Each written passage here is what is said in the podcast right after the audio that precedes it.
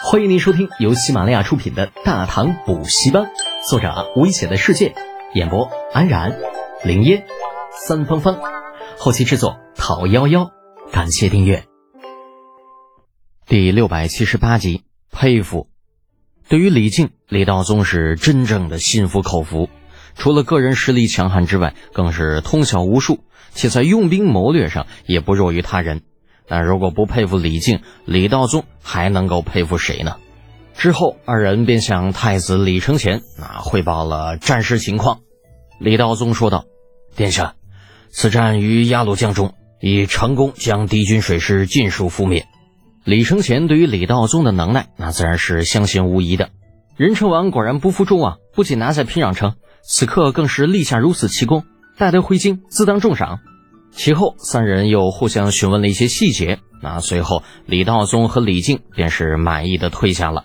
如今，攻打高句丽的阻碍尽除，是到大举兴兵进讨的时候了。唯一能够形成阻碍的，恐怕也就只有那个渊盖苏文了吧。但是也不过如此。高句丽水师溃败，舟船尽毁，但终究是有士卒败逃而归，向渊盖苏文禀明情况。那士卒满是狼狈的说道：“将军，他们不是人。”是妖魔，那天雷根本就不是我们能够阻挡的。袁盖苏文不由得嘴角微抽，神色显得有些难看。虽然他已经预料到这情况的发生，却是没有想到会来的这般的迅速且突然，让他始料不及。究竟是什么情况？你将之细细说来。袁盖苏文沉声说着，强敌在侧，他根本就无法安心，此刻也只能尽可能的聊以自慰了。那士卒便将自己看见的一五一十说了，袁盖苏文再度倒吸一口凉气，当真是天道不公啊！敌军如此之强大，让他如何反败为胜呢？时至此刻，袁盖苏文依旧是没有归降的想法的，他不愿意就此作罢。如果当真到了穷途末路的时候，还不如一死了之的好。虽然袁盖苏文野心勃勃，但是他确实算是心智坚定之辈。并未因为外物改变想法，从始至终，他都想要成就大业，而不是苟且偷生。但是渊盖苏文的野望，注定只是幻梦一场。立于巫谷城城楼上，李靖目光远眺，在他身旁的乃是英国公李绩。李靖淡然的说道：“如今高句丽已无还手之力，没有必要在此耽搁太久时间，你怎么看？”如今这高句丽的处境确实颇为尴尬，在王城被破之后，他们早就没有了反击的余地。此刻这个渊盖苏文在做的不过是垂死挣扎罢了。是以李绩淡然的说道：“如今高句丽仅存的不过是那渊盖苏文而已。只要渡过此江，灭了此人，高句丽自然平定。且南境的百济、新罗二国已和仁成王达成合作，想必也知道大唐的强大。”到时候形势所迫，定然是知道要如何选择。如此一来，此境皆平。李靖微微点头。虽然李绩并未提出什么计策，但是他说的很有道理。如今的高句丽其实早就名存实亡，如果不是渊盖苏文勉力支撑，恐怕已经算是覆灭了。但就算是这样，也不可能长此以往的持续下去。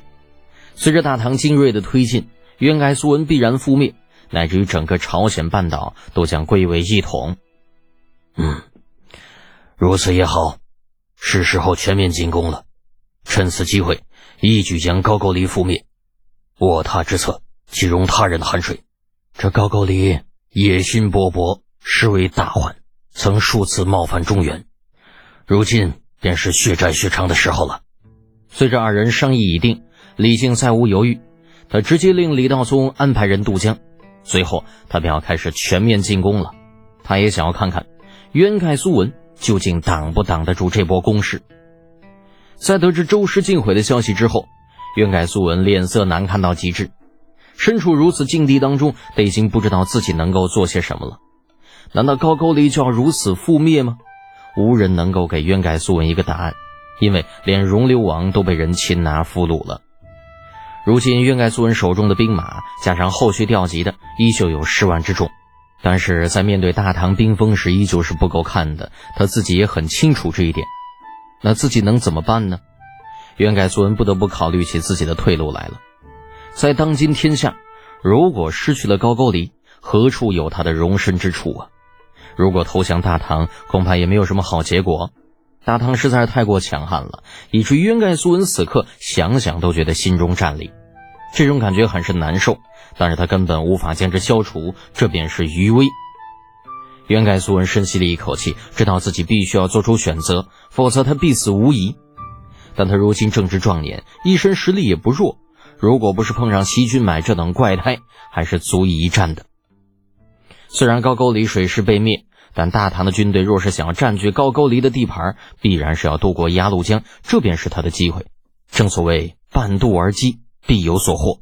这也是渊盖苏文唯一的机会了。如果此番渡江不能够将之击溃，那他只能选择出逃了。毕竟大唐过了鸭绿江之后，必然是一路横推，而到那个时候，渊盖苏文再怎么垂死挣扎也都无用。最重要的是，怕是跑路都成问题。在此刻。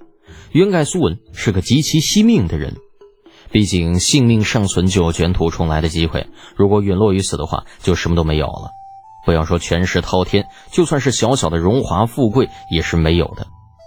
坚定了自己的决心，渊盖苏文知道自己要怎么做，便是飞快调遣亲卫将众多布置安排下去。诸将得到命令之后，已是各自遵从。在容流王被俘之后，渊盖苏文便是高句丽的第一长官了。毕竟死前他就有着功高盖主的能耐，如今更是毋庸置疑的存在。将事情吩咐下去之后，渊盖苏文稍稍松了一口气，这也算是他最后一次的试探了。至于跑路的地方，他已经做出了选择。渊盖苏文动作很快，但李靖的速度同样不慢。大军得到命令，飞快调动起来，便是在鸭绿江开始横渡了。除了大唐水师本身的舟舰。还有其他众多的大小船只搭载士卒过去，李靖就是准备一鼓作气灭了高句丽。这等小国还敢挑衅大唐威严，当真是不知死活。如果将之留下，怕是要为后人嘲笑。如果李浩在此，一定会对老爹的做法表示举双手三腿赞成。就毕竟难不成还要等日后，让这些个高句丽的后裔啊宣称孔夫子是他们的吗？与其成就宇宙国。啊，还不如此刻啊，直接将他们归入华夏的疆域。如此一来，日后的高句丽人啊就能够义正言辞，并且名正言顺地说，天下都是他们的，而他们又是华夏的。如此类推，倒也不是问题。本集播讲完毕，安然感谢您的支持。